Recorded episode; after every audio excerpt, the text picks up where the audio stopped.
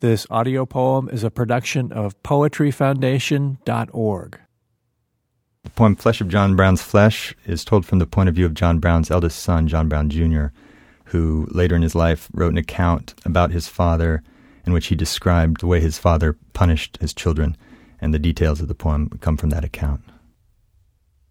Flesh of John Brown's Flesh, December 2nd, 1859.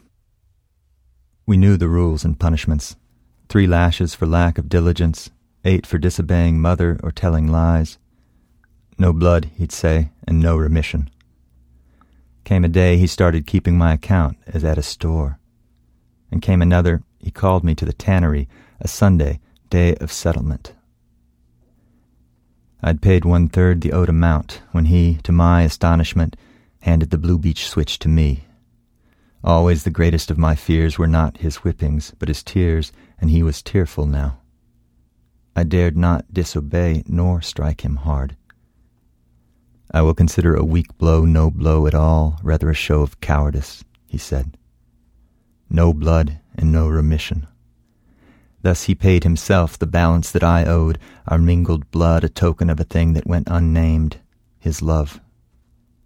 This nation, too, is his bad child, fails him utterly, drives him wild with rage and grief, and will be scourged nearly to death before she, purged, may rise and stand. No blood, I hear him saying still, and no remission. So hang him today, Virginia, cheer his body swaying in the air.